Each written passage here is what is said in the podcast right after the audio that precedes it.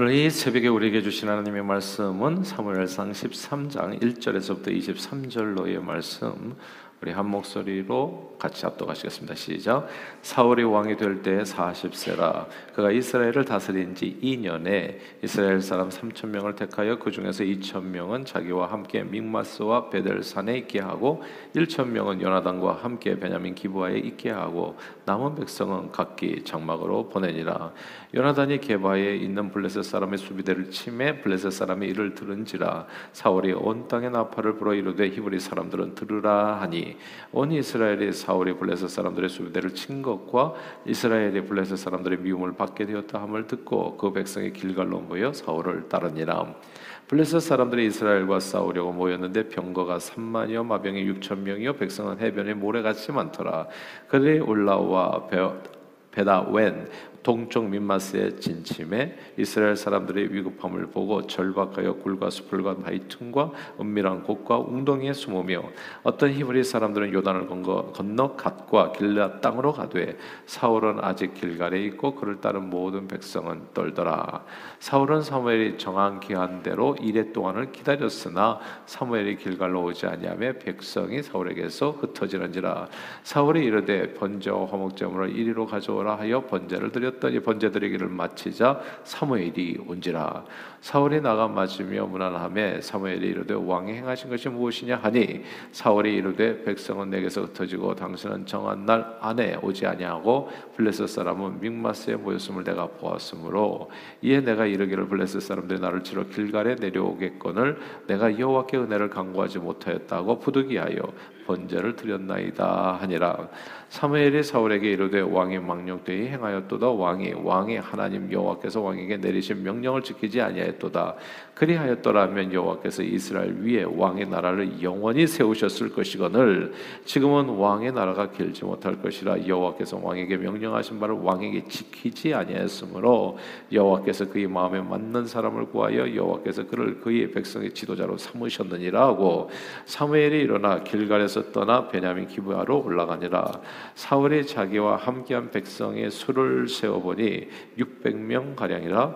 사울과 그의 아들 요나단과 그들과 함께 한 백성은 베냐민 게바에 있고 블레셋 사람들은 믹마스에 진 쳤더니 노략꾼들이 세 대로 블레셋 사람들의 진영에서 나와서 한 대는 오브라 길을 따라서 수알 땅에 이르렀고 한 대는 벳호론 길로 향하였고 한 대는 광야 쪽으로 스보임 골짜기까지 내려다 보이는 지역 길로 행하였더라 그때 이스라엘 온 땅에 철공이 없었으니 이는 블레셋 사람들이 말하기를 히브리 사람이 칼이나 창을 만들까 두렵다 하였습니다.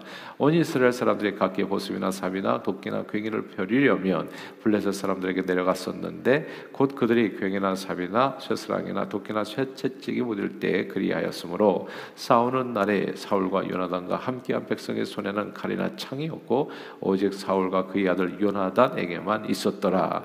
블레셋 사람들이 부대가 나와서 믹마스 어귀에 이르렀더라 아멘.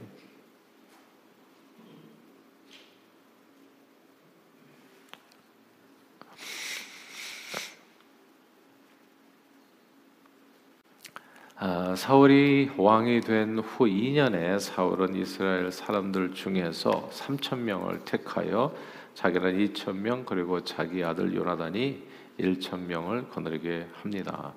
이제 이게 왕을 가지게 되면서 나타나는 이제 많은 부작용 중에 하나인데 이제 왕을 세우게 되면 이제 나라를 지킨다는 명목에 명목으로 이제 징병이 이루어지는 거죠. 젊은이들이 이제 나라를 위해서 이제 삶을 드리게 되는 겁니다. 그래서 이제 나라를 지킨다는 명목으로 이제 때로는 전쟁이 벌어지면 아까운 생명이 그렇게 아, 쓰러지게 되는 겁니다. 자 이렇게 3천 명을 택해서 자기가 2천 명 그리고 이제 자기 아들 요나단에게 이제 천 명을 주게 되는 거죠. 근데 요나단이라고 하는 이 아들이 갑자기 자기 밑에 부하가 1천 명이 되어진 거예요. 이 젊은이가 갑자기 그런 자리에 서게 되니까 사람은 누구나 힘이 있으면 힘 자랑을 하게 되는 것 같아요. 알면 아는 자랑을 하게 되고 그렇잖아요. 이쁘면 이쁜 척하게 되고 이런 내용들이 생기게 되는 것 같아요. 이쁘면 탈란트를 하는 건가요? 아무튼 이렇게 힘이 딱 생기고 나니까 이 조나단이라고 하는 이 청년이 이제 힘 자랑을 하고 싶었는지 블레셋 수비대를 공격하게 됩니다. 그래서 이게 작은 불씨가 큰 불이 되는 것처럼 이 일로 인해서 이스라엘과 블레셋 간에 전투가 벌어지게 되는 거죠. 이런 내용들이 되게 흥미로워요. 예, 이런 내용들이. 그러니까 사무엘이 경고했었던 왕을 뒀을 때 어떤 부작용이 있는지 너희들이 원하지 않는 전투도 하게 될지도 모른다. 그 왕으로 인해서. 근데 실제적으로 그 일이 벌어진 겁니다. 이제 이스라엘과 블레셋과의 전투가 벌어지니까 그러니까 우리가 그런 얘기 많이 하잖아요. 이게 이제 정치적으로 누군가 몇 사람이 위해서 원하는 대로 백성들은 그냥 자기 의사하고는 상관없이 그렇게 나라 전체가 움직여갈 때 우리 생명을 들여야 되는 경우가 이제 생긴다는 것이죠. 이스라엘과 블레셋과의 전투가 벌어지니까 사울은 온 이스라엘 나팔을 불어서 군사를 모으게 됩니다. 그리고 블레셋은 이스라엘과의 또 전투를 위해서 각자 또 군사를 모으게 되죠. 근데 이 군사를 모았는데 군사의 규모가 상대가 안 되는 겁니다. 이 블레셋은 무려 3만 명, 마병도 6천 명. 그리고 이 싸움에서 뛰어든 블레셋 백성들은 해변가의 모래처럼 그 숫자가 많았다 했습니다. 이스라엘을 대적하는 이 블레셋 군대의 위용을 바라보면서 이스라엘 백성들도 모인다고 모였는데 그렇게 숫자가 많이 되지는 않았던 것 같아요. 그러니까 이스라엘 백성들 막 심장이 쪼그라든 겁니다. 그래서 막 군대, 그 군대 위용을 보면서 이제 우리가 다 죽었구나 해가지고 마음 약한 사람들은 이리저리 숨고 그리고 이민을 가는 사람도 생겼죠. 막 그냥 자기 고향을 떠나가지고 짐 싸가지고 먼데 도망가는 사람들도 생긴 겁니다. 보통 이스라엘 사람들의 그 이제 구약 시대 사사기라든지 그 전투는 항상 먼저 제사장이 하나님 앞에 제사를 드리고 전쟁 승리를 하나님께 여쭈어보고 이 전쟁에서 우리가 승리하겠습니까 안 하겠습니까 여쭈어보고 하나님의 말씀에 따라서 이제 전쟁터로 나가곤 했었습니다. 그래서 이제 오늘 본문의 문맥을 자세히 이제 좀 돌아보면 아마도 이 전쟁이 벌어지니까 사울왕은 급히 아마 그 사무엘 선지자에게 전설을 보냈으리라 생각해요. 그리고 마침 또 멀리 좀 떨어져 있었던 사무엘 선지자는 내가 갈 테니까 가서 예배 드리고 그리고 전쟁을 치르십시오. 이제 이렇게 얘기가 된 것 같아요.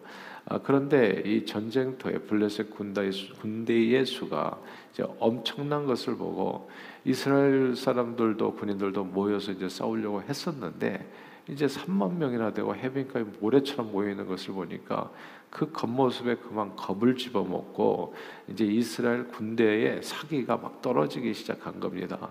싸움을 하려면 무엇보다도 사기가 굉장히 중요한데 하고자 하는 그런 의욕과 열정과 뭐 집중력이 중요한데 이게 싸우기도 전에 보나마나 나는 패했다 안 된다 이렇게 이제 패배 의식을 갖게 되니까 이건 뭐 이 진짜 달걀로 발이 치기 같은 전쟁이 될 것 같은 그런 모습이 되어 버린 겁니다.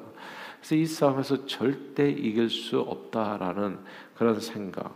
그러니까 이제 사무엘 선지자가 이제 그뭐 빨리라도 오셔야 되는데 이게 이제 일주일을 기한했는데 이제 또 지연이 된 겁니다. 그러니까 사울과 함께한 2천 명과 후에 이 전쟁을 위해서 군에 입대한 사람들까지도 두려움으로 인해서 이제 탈영하는 탈영병들이 늘어나게 된 겁니다. 수천 명의 군사로도 3만 명을 이기기는 좀 어려운데 벅차고 힘든 일인데 탈영병들이 속출하여서 군사의 수가 하루가 다르게 막 줄어가니까 나중에 어떻게 됐겠어요? 600명까지 준 거잖아요. 다 도망가 버린 거죠. 그러니까. 그러니까 이 사울왕이 점점 급해진 거예요. 나중에는 나하고 내 아들밖에 안 남았겠다라는 생각이 드니까 이게 너무 너무 마음이 급해졌어요. 그래서 그 제사장이 드려야 될 제사의 업무를 베냐민 지파 기스 아들 사울 이 사람이 이제 왕이라는 권세를 남용해서 원래는 제사장이 레위 지파 이제 이렇게 되어 있잖아요. 성경의 법에 의하면 근데 그 제사장의 업무를 뜬금없이 빛나민 지파 기스의 아들 사울이 왕이라는 권세를 남용해서 하나님의 말씀의 법을 모조리 어기고 번제를 드리게 됩니다. 이 번제를 딱 드리고 이제 됐다. 이제, 이제 전쟁터에 나가야지. 이제 이렇게 생각하는 바로 그 순간에 이제 사무엘이 딱 닥치게 된 겁니다. 그리고 사울왕에게 왕이 어떻게 이렇게 번제를 드리게 되는지 이유를 물어보죠. 제가 물을 때가 되게 중요한 겁니다. 이런 물음이 많아요. 성경에 보면 예를 들어서 참세기 3장에 아담과 하와가 이 선악과를 따먹었을 때 하나님께서 물어보잖아요. 너 왜 그렇게 했니? 이제 그렇게 물어볼 때가 되게 중요한 거거든. 가인이 아벨을 죽였을 때 또 하나님께서 나타나서 물어보잖아요. 네 아우 가인, 아벨은 어디 있냐? 이 물어볼 때가 중요한데 이 물어볼 때 변명을 하면 안 되더라고요. 하나님 앞에. 그러니까 물어볼 때가 그때가 알고 보니까 기회더라고요. 기회예요. 살 수 있는 기회. 그럼 그럼 하나님이 다 아시잖아요. 그럼 납작 엎드려 가지고 하나님, 아이 내가 잘못했습니다. 그러면 일흔 번씩 일곱 번이라도 용서하시는 하나님께서 그 모든 죄를 사하시고 용서하시고 다시 새로운 기회를 주시는 거죠. 회개하라. 천국이 가까웠다고. 근데 이 역사를 보면 이 성경 역사를 보면 하나님께서 물어보실 때 한결같이 변명하더라고. 한결같이 나는 이래서 저래서. 근데 한결같이 회개한 사람들은 다 살았어요. 다윗왕과 같이 딱 물어봤을 때 그 사람이 너다 했을 때, 아 나는 뭐, 뭐 이렇게 또 변명하면 되는데 변명을 안 했던 사람은 살았어요. 근데 변명을 언제나 했던 사람은 아이 그냥 하나님이 만들어준 저 여자가 나한테 줬어. 여자한테 물어봤더니 뱀이 줘서 그랬습니다. 자기 잘못은 없어. 다 누구 때문에 무엇 때문에요. 그래서 제가 시험 받지 말라는 얘기가 변명이 하는 내용이기 때문에 그래요. 왜 시험을 받냐고 도대체. 예? 변명하지 말라. 내 죄 때문이라. 이렇게 얘기하면 하나님께서 다 회복을 시키는데 나는 누구 때문에 무엇 때문에 시험 받아서 교회를 떠난다? 할 변명이 없어서 그렇게 그러니까 그러면 평생 그렇게 떠돌이를 살게 돼요. 하나님의 은혜는 없는 거예요. 항상 문제가 생기면 하나님 나를 용서해 주시고 나를 불쌍히 여겨 주십시오. Have mercy on me. 하면 납작 엎드리면 반드시 사는 길이 열려요. 하나님께서 축복하십니다. 저는 저 여러분들이 하나님께서 물어보실 때 제발 누구 때문에 무엇 때문에 변명하지 않고 회개함으로 천국을 맛보시는 우리 모두 되시기를 주님 이름으로 축원합니다. 이게 변명을 했어요. 근데 사울이 왜 이런 일을 했습니까? 했을 때 오늘 본문 12절 말씀입니다. 12절 한번 같이 한번 읽어볼까요? 12절을 읽겠습니다. 시작. 이에 내가 이르기를 블레셋 사람들 나를 치러 길갈로 내려오겠거늘 내가 여호와께 은혜를 간구하지 못하였다 하고 부득이하여 번제를 드렸나이다 하니라. 아멘. 은혜 간구하기 위해서 부득이해서 잘못했습니다. 아, 내가 정말 알고 보니까 큰 실수를 했군요. 용서해 주세요. 이러면 끝났을 얘기가 이 사람 얘기를 가만 보세요. 부득이해서 어쩔 수 없었다는 겁니다. 어쩔 수 없었어요. 예. What happened, happened. Done is done. 어쩔 수 없이 저는 그냥 할 수 없이 이게 뭐 은혜를 강구하고 전투 중에 이 블레셋 군대는 모여 있고 싸워야 되는데 당신은 오지 않고 어쩔 수 없었습니다. 이렇게 얘기한 거예요. 사울 왕의 모든 범죄는 바로 이 단어 속에 다 들어 있어요. 부득이하여. 첫째 백성이 흩어지고 둘째 사무엘의 정한 기간이 다하도록 오지 않고 셋째 블레셋 군단은 바로 코앞까지 다가온 상황이 되니까 그 환경을 보고 염려가 돼서 하나님의 말씀을 모조리 어기고 자기 원권을 남용해서 제사를 드리게 되었다는 얘기입니다. 나는 하나님의 말씀을 어길 수밖에 없는 상황이었고 나는 이렇게 이 전투에 이렇게 그냥 제사를 왕권을 남용할 수밖에 없는 상황이었다. 그러니까 누구 때문에 무엇 때문에 나는 이렇게 할 수밖에 없었다 이렇게 변명을 한 거예요. 당신 사무엘이 늦게 와서 당신 때문에 그리고 이, 이 상황이 막 이 백성들이 흩어지는 상황 때문에 누구 때문에 무엇 때문에 나는 이럴 수밖에 없었다는 거예요. 그 말을 꼭 기억하시고 절대 그 말을 하나님 앞에 사용하지 마십시오. 그러면 죽어요. 예. 그러니까 항상 하나님 앞에서 주님 물어보실 때는 하나님의 말씀에 내 인생을 맞추는 거지 내 환경에 하나님의 말씀을 자꾸 맞추려고 하면 안 됩니다. 하나님의 말씀에 내 삶을 맞추세요. 죽으면 죽으리라 그렇게 믿는 게 신앙입니다. 그러면 반드시 살아요. 죽고자 하는 자는 살고 살고자 하는 자는 죽는다고요. 제사는 오직 하나님만을 의지하고 하나님의 말씀에 순종하여 하나님의 뜻대로 살겠다는 결단의 예시 짐승의 피를 흘리면서 예, 그게 제사입니다. 하나님 앞에 드리는 예배도 마찬가지예요. 짐승의 피가 아니라 우리는 예수 십자가의 피를 철철 흘리면서 하나님 앞에서 그 피를 뿌려서 다시는 내가 세상적으로 살지 아니하고 세상 욕심에 따라서 살지 아니하고 정과 욕심을 따라서 살아서 십자가에 못 박고 오직 주님의 말씀대로 살겠습니다. 이게 예배입니다. 그래서 번제 모든 것을 하나님의 영광을 위해서 다 태워드리면서 이제 나는 사나 죽으나 오직 주님의 것이요. 주님께서 You are everything to me 라는 고백으로 드리는 것이 예배. 그런데 그런 예배를 드리는 사울왕의 마음 태도는 이것 때문에 무엇 때문에 저것 때문에 예배의 목적과 완전히 달랐던 거예요. 사울왕은 예배를 그저 전쟁 전에 백성들의 마음에 흩어지지 않도록 묶어두는 요식 행위로만 생각했고 이런들 어떠하리 저런들 어떠하리 제사의 주인이신 하나님과 아무 상관없이 그저 군사들이 흩어지지 않고 이 전쟁에가 이기게만 해주세요. 그냥 하나님의 은혜만 주세요. 예, 그런 마음으로 제사를 드린 겁니다. 그저 나 복받기 위해서 은혜 받기 위해서 비나이다 비나이다 우상 앞에 비는 자의 심정처럼 저는 하나님을 그렇게 경홀히 여기는 그런 예배를 드린 겁니다. 이것이 이제 하나님 보시기에 망령된 행동이었던 거예요. 여러분들은 어떠세요? 이런 사월의 행동은 오늘날 예배하는 우리 자신들을 돌아보게 합니다. 우리도 어쩌면 하나님께 부득이해서 예배드리지 않는지 한번 생각해 보게 해요. 전쟁 같은 인생길에서 승리만을 바라보며 부득이해서 성급하게 아무렇게나 영혼 없는 예배를 드리지는 않는지 반성하게 됩니다. 제가 새벽 기도 나올 때도 정성껏 나오라고 제가 말씀드렸어요. 정성껏 나오십시오. 이 예배의 이 시간이 오늘의 내 생명을 결정한다. 라는 그 마음 없이 드리면 안 된다. 그겁니다. 예. 내가 누구를 만나는 순간이에요. 대통령보다도 더 높으신 만왕의 왕. 그분이 yes 된다 하면 되는 거예요. 안 된다고 하면 안 되는 거. 문을 열면 닫을 자 없고 닫으면 열 자 없는 그분 앞에 오늘도 이 아침에 나와서 우리는 강구하는 겁니다. 그러니까 그 마음으로 나와서 예배드리라는 그냥 부득이해서 억지로 마지 못해서 헌금도 그렇게 드리면 안 돼요. 헌금도 생명을 드리듯이 그렇게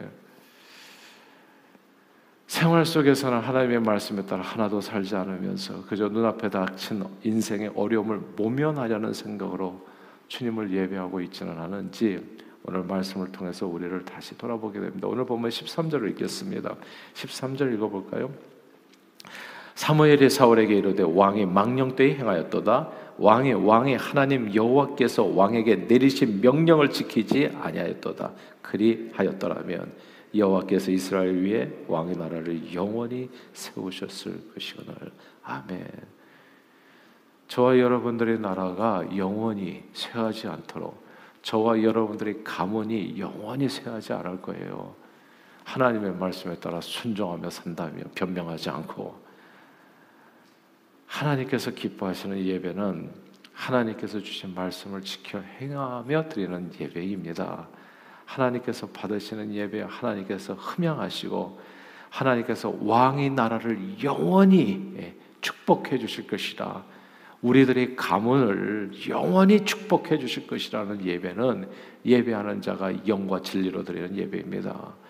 일주일 내내 말씀을 떠나 살다가 주일 앞, 주님 앞에 나와 주일 날만 빠꼼히 예배드리고 가는 예배가 아니라 일주일 내내 정말 치열하게 주님의 말씀에 무릎 꿇고 순종하며 살다가 오늘 사울처럼 부득이해서 그랬습니다. 뭐 이렇게 변명하면서 사는 것이 아니라 오직 주님만이 내 삶의 전부입니다. You are everything to me 고백하며 드리는 그 예배. 그런 예배로 만약에 살지 못했다면 오늘 사울처럼 이렇게 변명하는 것이 아니라 겸손히 자신의 잘못을 회개하고 하나님 지난 일주일을 돌아볼 때 내가 정말 잘못했습니다. 하나님 말씀대로 살지 못했어요. 용서해 주시고 하나님 내게 은혜 주셔서 앞으로 일주일간은 정말 주님의 말씀에 따라 순종하며 살기를 원합니다. 이런 마음으로 드리는 이 상한 심령으로 드리는 이 예배를 주님은 받아주시는 겁니다. 성경은 순종이 제사보다 낫다고 했습니다.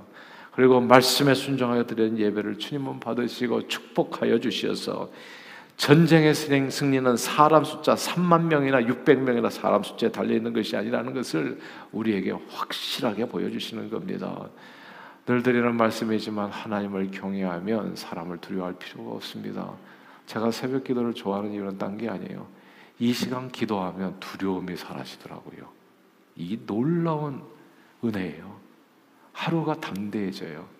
그래 그까이 그 시련 모든 삶의 도전들 오라. 예. 망군의 여호와 함께 하신다면 내게 골리앗이 뭐가 문제냐? 예.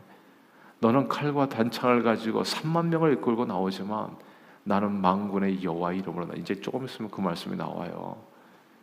그렇게 살게 되는 거예요. 하나님의 말씀에 순종하고 하나님을 두려워하는 사람은 이 세상 아무것도 두려워하지 않아도 되지만 하나님을 두려워하지 않고 말씀에 순종하시고 주님 앞에 무릎 꿇지 않은 사람은 세상에 무릎 꿇을 사람이 얼마나 많은지 알 수가 없는 겁니다. 세상에 두려워지는 그러므로 오늘 이 아침에도 오직 주님만을 경외하는 마음으로 말씀에 순종하여 신령과 진정의 예배를 언제나 드리는 저 여러분들이 다 되시기를 주 이름으로 축복합니다. 구원은 사람 수, 머릿수에 달려 있는 게 아닙니다. 골리앗 같은 힘에 달려 있는 거입니다. 구원은 망군의 여호와 그 이름 속에 있어요. 오직 하나님의 은혜입니다. 하나님의 함께 하시면 하나님께서 믿는 자의 삶 속에 구체적인 구원 역사를 이루어 주셔서 하나님께서는 홀로 영광 받아주시고 그리고 구원받는 예배하는 우리들에게는 기쁨과 감사와 축복이 되는 겁니다. 이런 놀라운 은혜와 축복이 오늘도 여러분의 삶에 가득하시기를 주의 이름으로 축원합니다. 기도하겠습니다. 하나님 아버지 오늘도 이 아침에 사울 왕의 잘못을 보면서 우리 자신을 돌아보게 해주심을 감사합니다. 저거 하나님의 말씀을 어려운 문제 삶의 도전에 부딪히자마자 하나님을 떠나게 됩니다. 말씀을 저버리게 됩니다. 그리고 왕권, 자기에게 주어진 힘을 남용하게 됩니다. 그래서 그저 위기만 모면해 보려고 하나님에 대한 사랑을 잊었고 믿음을 잃었고 신뢰를 잃었고 정말 주님을 경외하는 마음을 잃었습니다.